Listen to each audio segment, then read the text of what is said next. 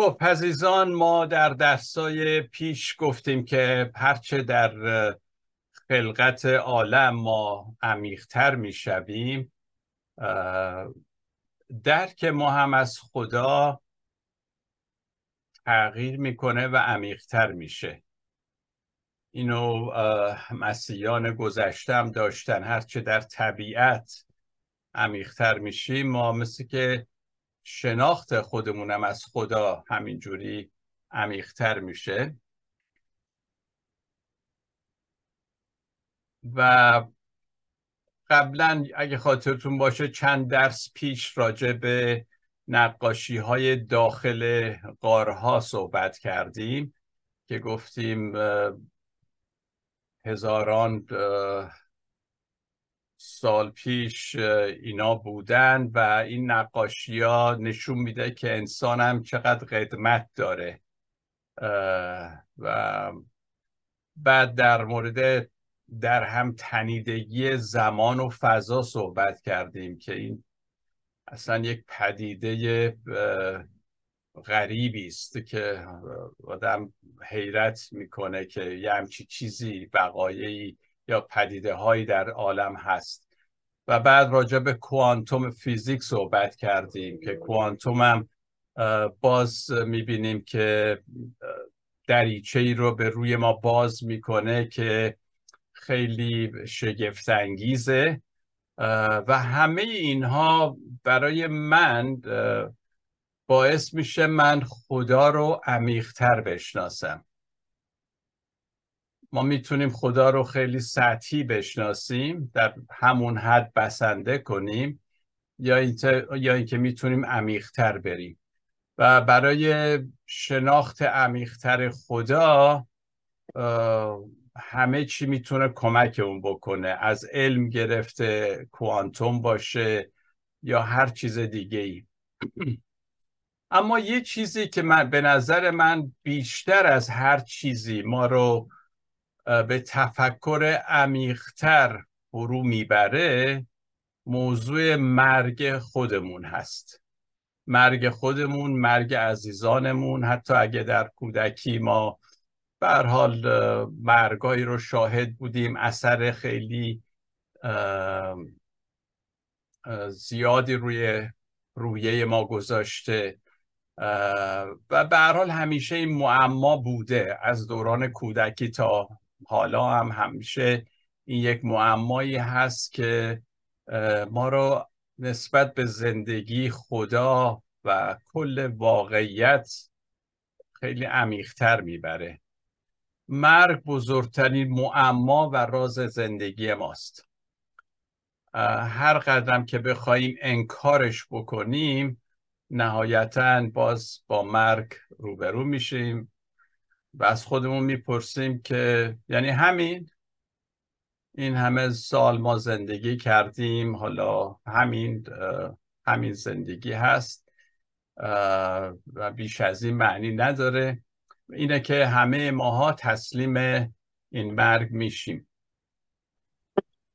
حتی برخی از ما همینجور که گفتم از زمان کودکی شاید اینو تجربه کردیم و به یک شکلی موضوع مرگ فکر ما را فرا گرفته. در عهد جدید آیاتی هست که به ما وعده میده که پس از مرگ شاید اولین کسی که در اون دنیای پس از مرگ خواهیم دید عیسی مسیح هست. پولس در فیلیپیان باب یک آیه 23 میگه آرزو دارم رخت از این جهان بربندم و با مسیح باشم. خودش چون در زندان فیلیپی بود و منتظر اعدام بود پولس شاید به این خاطره که یک همچی فکری به مغزش خطور می‌کنه اگه منو بکشن چی میشه؟ من با مسیح خواهم بود. اما به طور کلی به نظر نمی‌رسه که نه پولس و نه نویسنده های عهد جدید سایر نویسندگان عهد جدید زیاد به زندگی پس از مرگ متمرکز شده باشند ما خیلی زیاد راجع به زندگی پس از مرگ در واقع در کتاب مقدس نمی‌خونیم. شاید تعجب کنید که چرا این حرف رو می‌زنم. بیشتر در کتاب مقدس راجع به بازگشت مسیح و سلطنت او بر این زمین شاید می‌خونیم.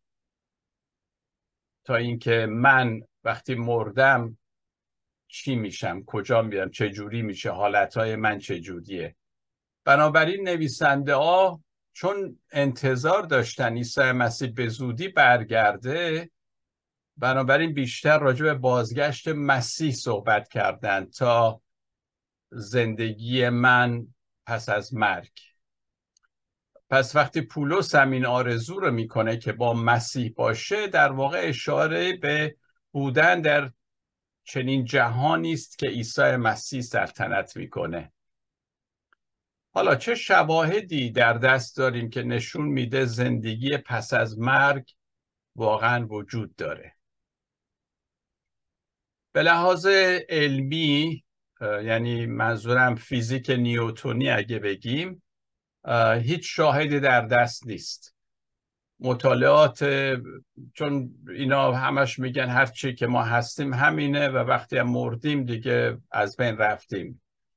خیلی از دانشمندان به اصطلاح فیزیک نیوتونی در واقع شاید اینو میگن. اما مطالعه تجربیات نزدیک به مرگ NDE بهش میگن Near Death Experience.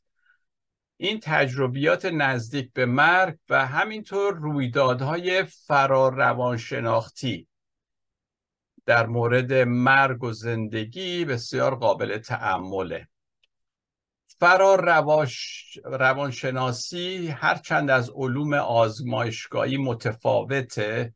مثل سایر علوم شاید بعضیا قبولش ندارن اما دانشیه که توسط الان روانشناسان و همینطور عصب شناسان در مطالعات کلینیکی مورد استفاده قرار می‌گیره. یعنی فهمیدن که اینجور چیزها که در اون طرف به اصطلاح بگیم زندگی خودمون هست اینا یه چیزاییه که نمیشه بی بود نسبت بهش. حتی در علم در خیلی جاها الان دانشگاه و اینها راجع به اینجور چیزا دارن فکر می‌کنم و حتی کلاسایی دارن. شاید بشه گفت میان تجربه نزدیک به مرگ NDE و کوانتوم که ما راجع بهش در درسای قبل داشتیم یه تشابهاتی هست. دنیای کوانتوم دنیای واقعی است. اما نمیشه اون رو با حواس پنجگانمون احساس بکنیم. اما واقعیت داره. همونطور که خیلی چیزا ما نمی‌تونیم با حواس پنجگانه حسش بکنیم ولی می‌دونیم واقعیه. بنابراین راجع به این دنیاست که امروز می‌خوام یه ذره با هم فکر بکنیم. در سالهای اخیر آزمایش در دانشگاه ویرجینیا در بخش Perceptual Studies یعنی مطالعات ادراکی توسط گروه روانپزشکان و عصبشناسان صورت گرفته. اگه فکر کنم من اینو گذاشتم توی توی گروه خودمون در یوتیوب هم هست به انگلیسی البته که میگه Is there life after death آیا پس از این زندگی پس از مرگ زندگی وجود داره؟ و خیلی جالبه این. استادان دانشگاه ویرجینیا هستند که پنجاه سال در این مورد تحقیق کردن.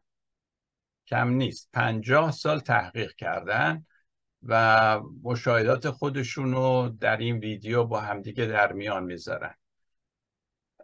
و اما در این ویدیو چیزهایی که صحبت می‌کنن راجع به ایناست. مطالعات در مورد امکان زندگی گذشته. یعنی یه نفر قبلا هم به یک شکلی زنده بوده. شاید مرده و حالا دوباره یه زندگی جدیدی داره. راجع به اون صحبت میشه. تجربیات نزدیک به مرگ وقتی که بعضیا در بیمارستان نزد در شرف مرگ هستن و بعد اتفاقاتی براشون میفته و گویا یک سری به اون مرگ می‌زنن و دوباره برمیگردن. یا اثر متقابل ذهن و مغز که به هنگام مدیتیشن رخ میده.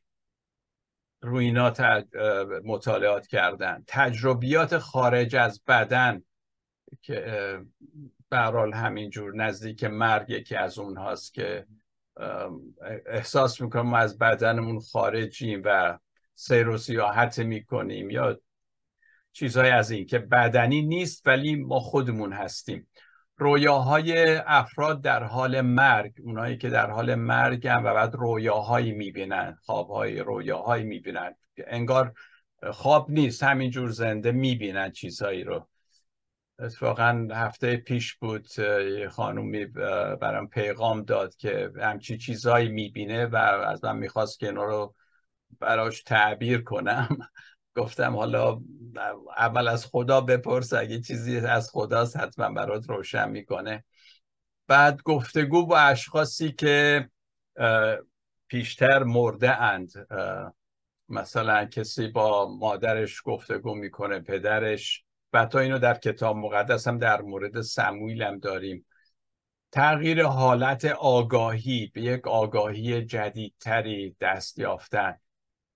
و احیای قدرت تفکر به هنگام مرگ. کسانی که از آسیب مغزی غیرقابل علاج برخوردار بودن. اینا یهویی یک قدرت عجیب ذهنی و اینا پیدا می‌کنن. به هر حال اینا یه مقدار چیزایی هستش که این دانشمندان در موردش تحقیق می‌کنن. هرچند در این مورد داستانهای تخیلی و دروغین هم به حال وجود داره رایجه. ما هر چیزی رو نباید باور کنیم. اما تحقیقات پنجاه ساله این مطالعات کلینیکی نشون داده که چنین رویدادهایی واقعیه. هرچند همیشه کاذبش هم هست یه دم ممکنه شارلاتان بازی به بیارن اینا ولی به هر حال نمیشه. اینها رو در بست بگیم که اینا همش تخیلاته و هیچ البته بعضی اینجوری اصلا اینا رو قبول ندارن. حتی اگه درصد کمی از این کار دانشمندان هم واقعیت داشته باشه من فکر کنم باید اون رو جدی گرفت و راجبش صحبت کرد. یکی از پزشکان این گروه که گفتم پنجاه سال تحقیق کردن دکتر بروس گریسون هست که درباره کارش اینطور میگه. میگه در پنجاه سال اخیر من با هزاران نفر هزاران نفر که از آستانه مرگ بازگشتند نزدیک مرگ بودن و برگشتن گفتگو کردم. هرچند نمی‌توان قطعا گفت وقتی میمیریم چه اتفاق میفته ولی من از این صدها نفر که در بیهوشی بودند شنیدم که ادعا کردن از بدن خود خارج شده و چیزهایی دیدند که در حالت عادی قادر به دیدنشون نبودند این چکیده مطلبیه که دکتر گریسون از تحقیق زیادی که روی هزاران نفر کرده به ما اعلام می‌کنه. آشنایی دکتر گریسون با تجربیات خارج از بدن اونایی که هنگام مرگ بودن و دوباره زنده شدن و این تجربیات داشتن در سال 1973 شروع شد خودش وقتی هنوز انترن چیز بود بیمارستان بود. و یک تجربه که خودش داشته اینو شر میده. میگه یک بیماری او داشته که دختری بوده که در اثر مواد مخدر کاملا بیهوش در حالت کما بوده چشمانش بسته که این دختره رو میارن بیمارستان که دکتر به حال جشن بکنه و معاینش کنه اینا. حالا این دکتر میگه من به یه اتاق دیگری که انتهای راه رو بود میرم و بعد از اونجا هم اتاقی یعنی تا اینکه دو تا اتاق بوده در انتها. یعنی خیلی از همدیگه دور یکی در این سر راهرو بوده یکی در اون سر راهرو بیمارستان. بعد دختر بیهوش تو این اتاق بوده و بعد دکتر میره اون یکی اتاق که هم اتاقی این دختره بوده که اینو به اصطلاح آورده بوده بهش بیمارستان. و از اون هم اتاقیش راجع به این دختر صحبت سوالاتی می‌کنه. و بعد تموم میشه و این دختره میره خونش و بعد ولی دختری که هنوز در بیهوشی بود در بیمارستان میمونه. بستری بود. دکتره میره خونه و روز بعد برمیگرده به بیمارستان و میره سراغ دختری که بیهوش بوده. مریض بوده بیهوش بوده. و بعد خودشو معرفی می‌کنه و میگه من فلان دکتر هستم چون دختر بیهوش اومده بوده یعنی چشاش بسته بوده و نمی‌دونسته چه خبره.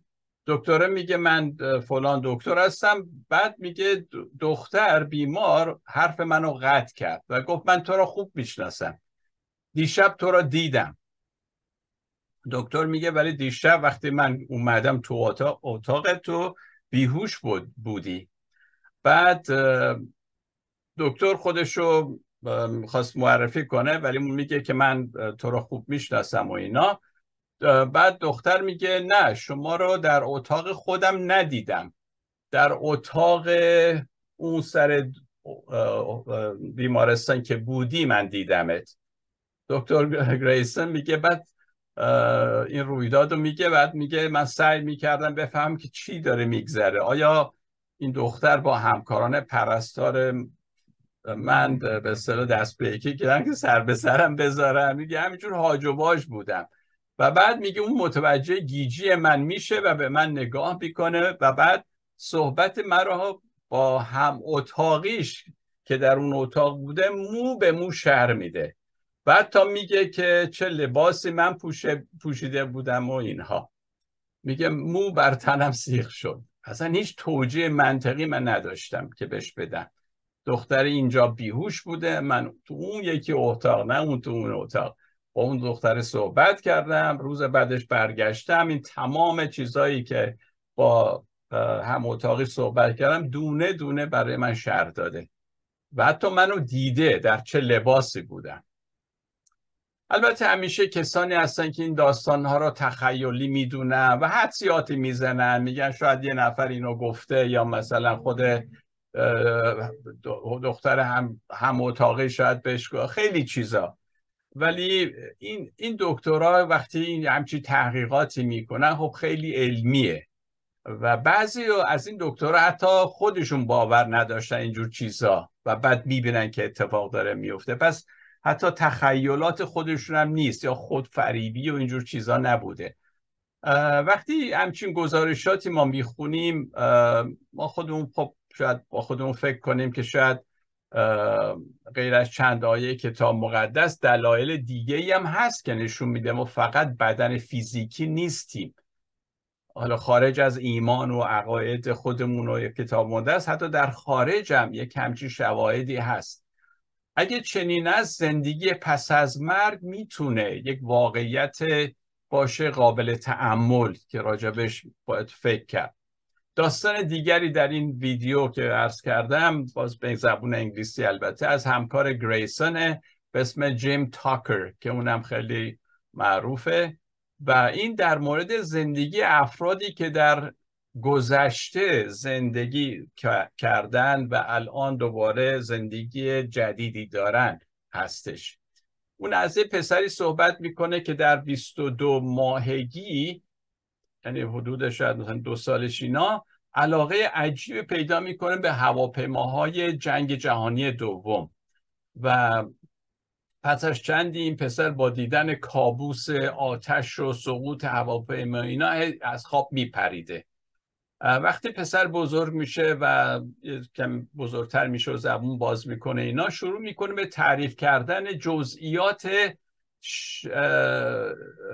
کسی که نظامی بوده و سالیان دراز در این عملیات جنگ جهانی دوم کشته شده. و و این اطلاعات انقدر دقیق بود که شنوندگی رو در حیرت فرو می برد او حتی می‌تونست نوع هواپیمایی که سقوط کرده حتی اسمی برد که دقیقا از چه مارکی بود و چه هواپیمایی بوده. و لازم به یادآوریه که والدین این پسر مسیحیان محافظه کار کانزرواتیو بودن که اصلا اعتقاد به اینجور مسائل نداشتن. اما بعد از تجربیات و چیزهایی که به این پسر تعریف می‌کنه دیگران وارد کار میشن و اینا اینا به هر حال باور می‌کنن که همچی چیزی هست. و به هر حال اینا متوجه میشن که یعنی انگار که این پسره در جنگ جهانی دوم بوده هواپیماش سقوط می‌کنه و میمیره و اینها چون وقتی میرن سراغ کتاب و اینا می‌بینن همچی فردی بوده. و این شخص تمام جزئیات اون کس رو تعریف می‌کرده. انگار که خودش بوده. اینه که این دکتر حد می‌زنه این شخص قبلا هم بوده و بعد دوباره متولد شده. یه همچی حالتی. خب حالا کار نداریم با کتاب مقدس می‌خونه نمی‌خونه ولی فقط می‌خوام بگم که همچی چیزهایی در دنیای ما اتفاقاتیه که داره میفته اینجا من می‌خوام یک شخصی رو که اسمش دیل الیسون هست. دیل الیسون ایشون از دانشگاه الهیات پرینستون پروفسور عهد جدیده. و اصلا خرافاتی هم نیست.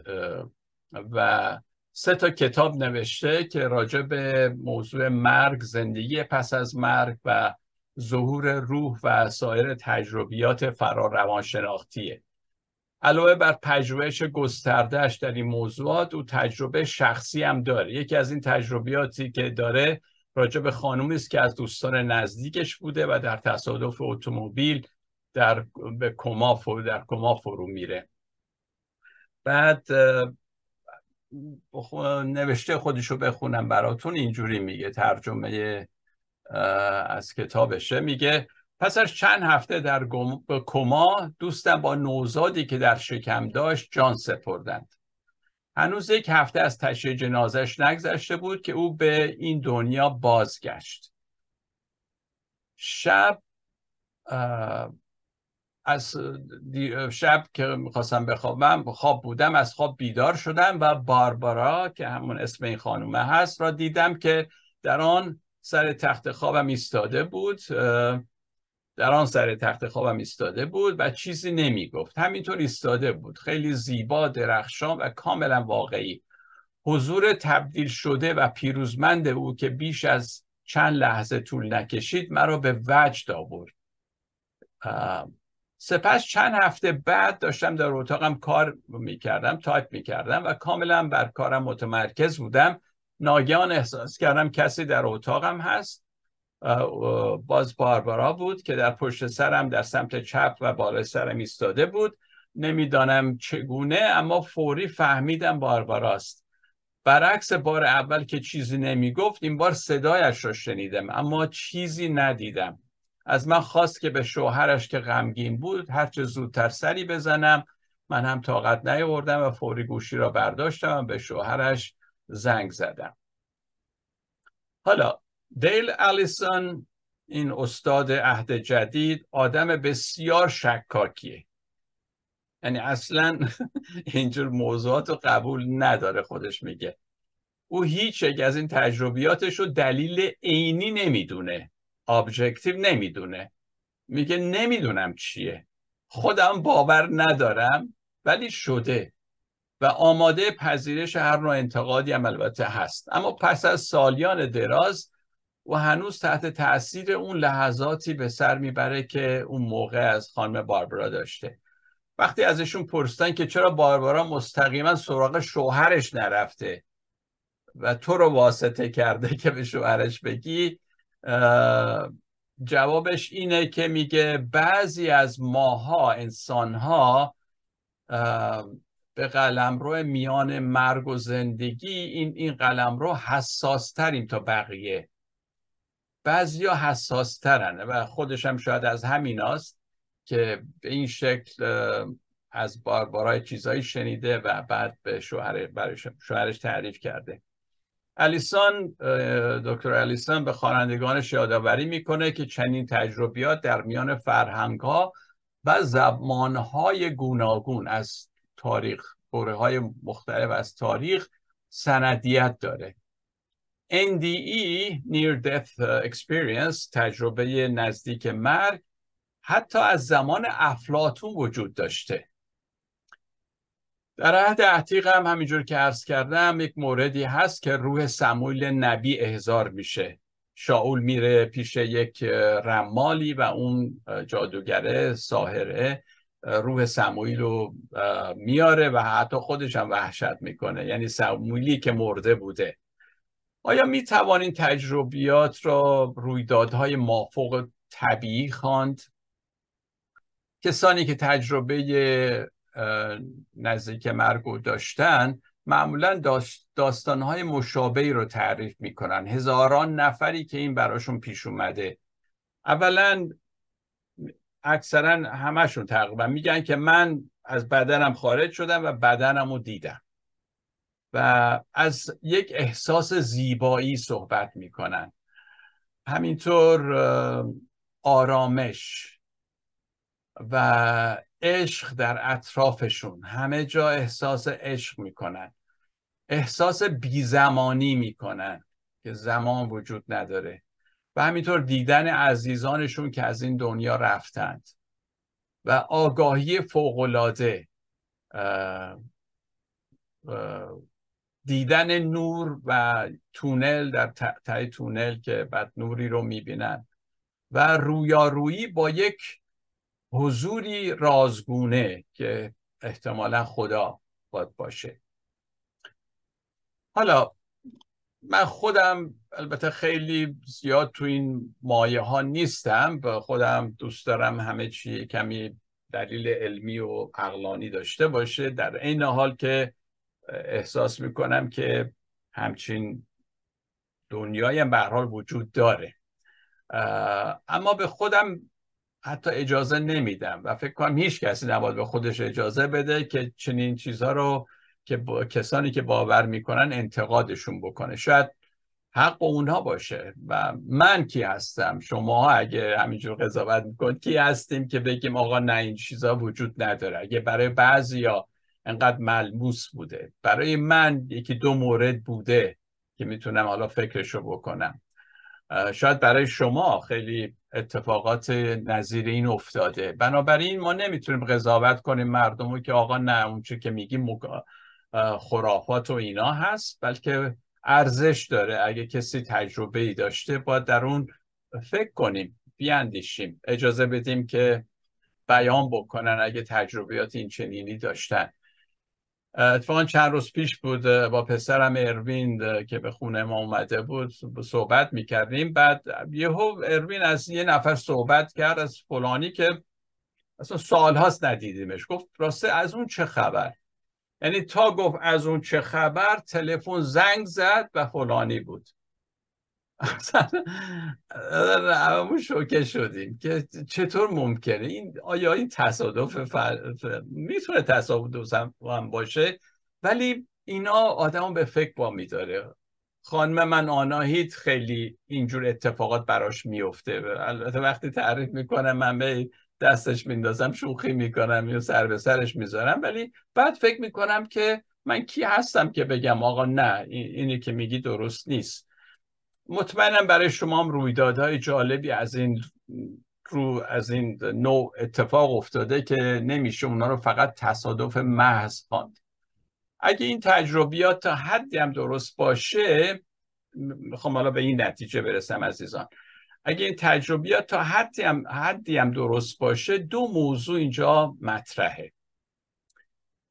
اول این یک موضوع این اولین موضوع اینه که این یه خبر خیلی خوشیه برای ما ایمانداران مسیحیان و به طور کلی ایماندارانی که در دنیا هستند اونایی که به خدا, خدا باورن. یه خبر خوشیه.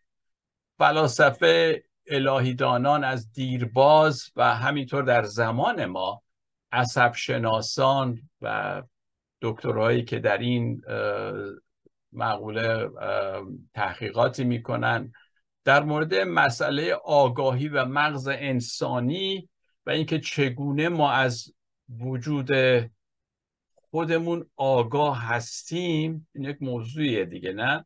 از وجود خودمون آگاهیم یعنی آگاهیم که ما آگاهیم بحث کردند و خیلی هنوزم دارن بحث می‌کنن. بعضا به شاید به نتایج رسیدن بعضا هنوز نرسیدن.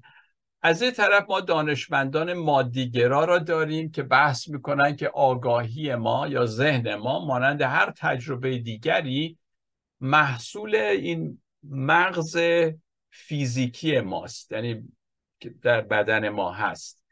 و به قول برتراند راسل وقتی من بمیرم وقتی این مغزم از کار افتاد منم مردم هیچ از من باقی نمیمونه.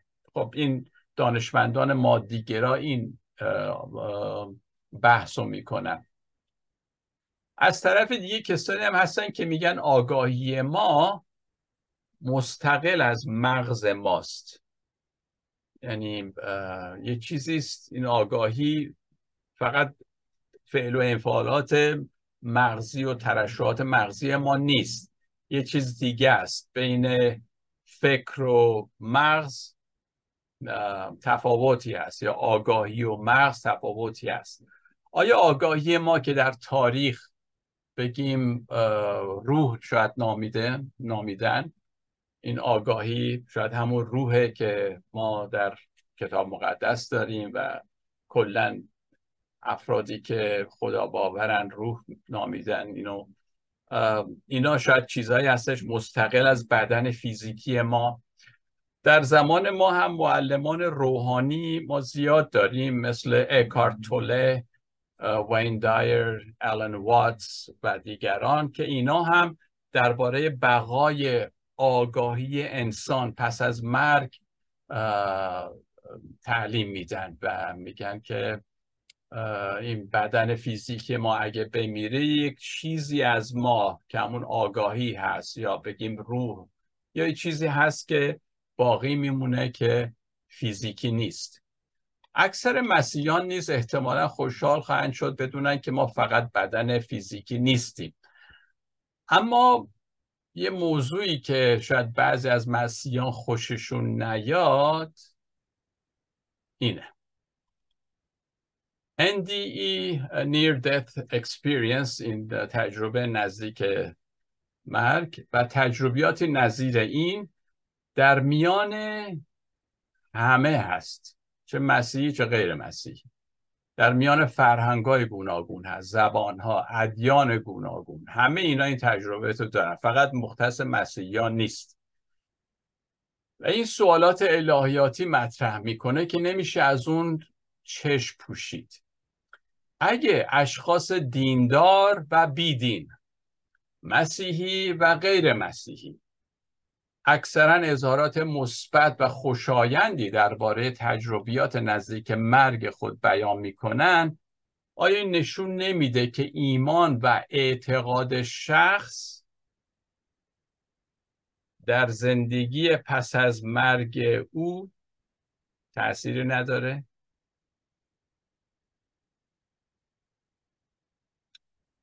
ادعای مسیحیت چی میشه که میگه فقط کسانی به بهشت میرن که به عیسی ایمان داشته باشن؟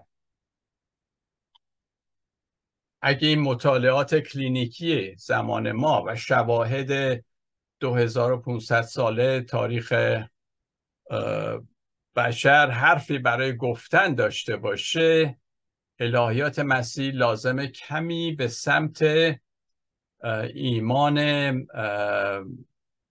شمولگرا که ضد انحصارگراست درباره خدا کشیده بشه. ایمان شمولگرا universalism جهان شمولی اینه که نجات مسیح رو خیلی انحصاری نمی‌کنه که حتما یه گروه خاص این نجات رو دارن. بلکه یه کمی خیلی وسیعتر. من خودم وقتی صحبت از مسیح کیهانی می‌کنم در واقع یه مقدار منظورم همینه که همه از طریق مسیح نجات میابم ولی نه لزوما به یک با یک فرمول خاص یا از با عضو شدن در کلیسای خاصی و اینها. حتی بعضی شاید نادانسته این فیض عیسی مسیح شامل حالشون میشه. حالا من فعلا اونجا نمیرم ولی منظورم یه همچین چیزیه. وقتی میگیم شمولگرا یا ایمان شمولگرا که یا جهان شمول که شامل خیلی ها میشه. من اولین مسیح نیستم که اینجور افکار دارم. یا حتی مسیح کیهانی رو این اواخر مد نشده. این کلیسای قدیم یه همچه اعتقاداتی داشته. که البته همه اونها هم حتما کافر بودن نمی‌دونم. مثل برادر سارو. من اولین مسیح نیستم همچین افکاری دارم ولی شاید جز اولین مسیحیان ایرانی باشم که این افکارم رو ابراز می‌کنم و عبایی ندارم از این. اینکه خدا نهایتا همه مردم رو خواهد پذیرفت این عقیده همینجور که عرض کردم در تاریخ مسیحیت سابقه طولانی داره. اسمی برم کلمنت اسکندریه اوریجن ماکسیموس گرگوری نیسا و دیگران هم بودن از دوران اولیه مسیحیت که همچین عقیده ای داشتن که به هر حال نهایتا خدا باید همه رو در آغوش بگیره. ممکنه خیلی فراز و نشیبای بگذریم ولی نهایتا عشق خدا پیروزه. البته این به اون معنی نیست که خدا شرارت و بیعدالتی رو نادیده می‌گیره. نه خیر. برای مثال اوریجن قرن سوم داوری آتشین خدا رو انکار نمی‌کنه.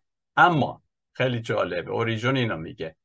میگه این داوری آتشین خدا گناه و شرارت را نابود می‌کنه نه شخص را نه شخص گناهکار را. هدف خدا تصفیه و نجات نه مجازات. و ممکنه خب تصفیه هم درد داشته باشه. نویسندگان مسیح چندی در این اواخر خوشحالم که عقاید قدیمی مسیحیت رو دارن دوباره زنده می‌کنن. که متاسفانه کتابای این اشخاص هیچ کدومش به فارسی ترجمه نشده. چون به هر حال کسانی که این ترجمه رو یعنی کتابا رو ترجمه می‌کنن و در اختیار مردم می‌ذارن یک عقیده خاصی هست که از اون عقیده نمی‌تونن تخطی بکنن هرچند در دل ممکنه ایمان دیگه ای داشته باشن ولی میترسن شاید جلوی مردم بگن آقا اینا هم هست. یا اگر میگن اینا هم هست میگه ولی ما از اونا نیستیم ما فقط میگیم که اینا هست اونجا. افرادی هستن مثل هانس ارس وون بالتازار کاتولیکه. دیوید بنتلی هارت رابین پری بعضی از ایشنا ایزان هستن. بعد براد جرساک براد جرساک یک کتاب خیلی خوبی نوشته راجع به همین جهنم و اینجور چیزها که شاید ببینم. اگه شد شاید بعد از اینکه این کلاس تموم شد من کتاب ایشون رو معرفی کنم و بعضی درسایی که دادن. و همش با آیات کتاب مقدس حرف می‌زنه. خیلی خیلی قشنگی خب این نویسندگان نمونه کوچیکی هستن از کسانی که در مورد موضوعی که در این درس ما بحث می‌کنیم نوشتن. شاید این نویسندگان رو ما نشناسیم زیاد یا جامعه مسیح ایرانی نشناسه ولی فکر کنم جامعه مسیح ایرانی با سی اس لوئیس آشنایی داره. کتاب های چندی از این الهیدان انگلیسی به فارسی هم ترجمه شده. مثل مسیحیت ناب مسئله رنج شکاف عظیم که من حالا دارم می‌خونم اون شکاف عظیم و نامه های Screwtape Screwtape در واقع نامه های شیطانی میشه شاید ترجمهش کرد به فارسی.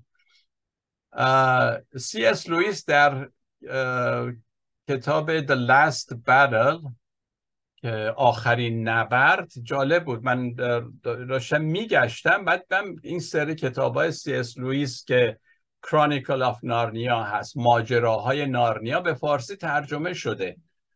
من هرچه گشتم اینجا متاسفانه نیست. اگه دوستانی که در ایران هستند این کتاب رو برای من بفرستن که ممنون میشم. این سری می‌دونه سی اس لویس یک سری کتابایی داره Chronicle of Narnia ماجراهای نارنیا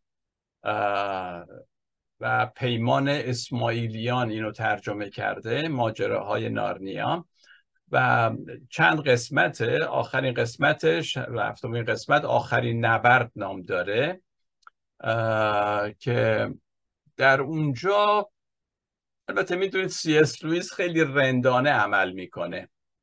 بعضی چیزهایی که صریحا گفتنش ممکنه چوب تکفیر مسیحیان رو بلند کنه رو سرش اینا رو در قالب داستان و به شکل تمثیل و اینا بیان می‌کنه و خلاصه آدم رو تو برزخ نگه میداره که حالا تو ایمانت چجوریه. و این کتاب آخرین نبرد یکی از این کتاب است یک قسمتش رو براتون بگم. تو این کتاب یک شخصی هست به اسم امت. امت در این حال به زبان عبری میشه حقیقت. و سی اس لویس عمدا این اسامی رو میده. استاد توی داستانهای تخیلی و تمثیلی و اینها. خب این امت چیه؟ از سربازان کلارمن هست. کلارمن نمی‌دونم. شاید منظور سی اس رویز حتی ممکنه شاید اسلام باشه نمی‌دونم. ولی برحال هرچی هست مسیحی نیست. شاید ضد مسیحی ایناست. این کلارمن سربازانی داره و اینا رو به گونه ای تربیت کرد این سربازان رو که بتونن خدای تش را بپرستن. خدای تش درست مخالف و دشمن اصلان هست. اصلان اون شیریه که توی داستانهای سیس رویز هست و مظهر عیسی مسیح نمادیست از عیسی مسیح. و بنابراین خدای تش از اصلا نفرت داره و ضد اونه. بنابراین امت هم که همون حقیقت اسمش حقیقته طوری تربیت شده که تشو بپرسته که مخالف ایساست ولی سرسپرده تشو میپرسته. و بعد اصلا وقتی امت رو می‌بینه هرچند این در واقع از سربازانیه که مخالف اصلان هست یا عیسی مسیح هست ولی به او اجازه میده وارد کشورش بشه. و کشور اصلان هم در واقع زندگی پس از مرگ یعنی بهشت در واقع. به اون اجازه میده وارد بهشت بشه. چون اصلان پرستش این خدای تش توسط امت را نوعی پرستش و خدمت نسبت به خودش می‌دونه. دیگه درسته اون داره تش رو میپرسته که در واقع ظاهرا مخالف منه. ولی چون از با خلوص نیت این کارو می‌کنه در مثل اینکه داره منو میپرسته. خب این تو داستانه. سی اس لویس صریحا نمیگه منظور چیه ولی تو داستان یه همچین چیزایی داره. و کتاب های سی اس لویس اکثرا همینجور این universalism جهان شمولی توش دیده میشه. امت با اون مقدار آگاهی که داره در واقع بهترین خودش رو انجام میده که بهترین کس باشه. حتی اگه خدای غیر رو داره میپرسته. ولی به خاطر اینکه با صمیمیت این کارو می‌کنه اصلا میگه بذارید بیاد تو مملکت من. اشکالی نداره. تمام این دیدگاه ها اغلب universalism یعنی جهان شمولی مسیحی خونده میشه. به نظر می‌رسه که خدا همه دردمندان و رنج دیدگان را توسط مسیح. یا بگیم این راز راز مسیح مجسم شده خدای مجسم شده مصلوب شده و قیام کرده اینا رو به خودش جذب می‌کنه. تمام دردمندان و رنج دیدگان حالا اینا تحت هر عنوانی می‌خوام باشن. هر کیو می‌خوام بپرستن. این کار خدا به نتیجه خواهد رسید. چرا؟ چون که عشق او خستگی ناپذیره. عشق خدا نستو هست. و چون عشق خدا نستوه نجات شامل پس از مرگم میشه. بازم تکرار می‌کنم عزیزانیم بدون معنا نیست که خدا داوری نمی‌کنه اما داوری او داوری رهابخشه نه مجازاتگر. چرا که محبت خدا جاودانی و بی انتهاست البته من قادر به شرح جزئیات این موضوع نیستم اما این تصویری است که من از خدا دارم و امیدی است که من از خدا دارم و این خدا برای من قابل درک قابل پذیرش خدای دوست داشتنی خدایی که می‌خوام خدمتش کنم. خدای عشق خدای پذیرشه و مخصوصا خدایی است که خدای دردمندانه.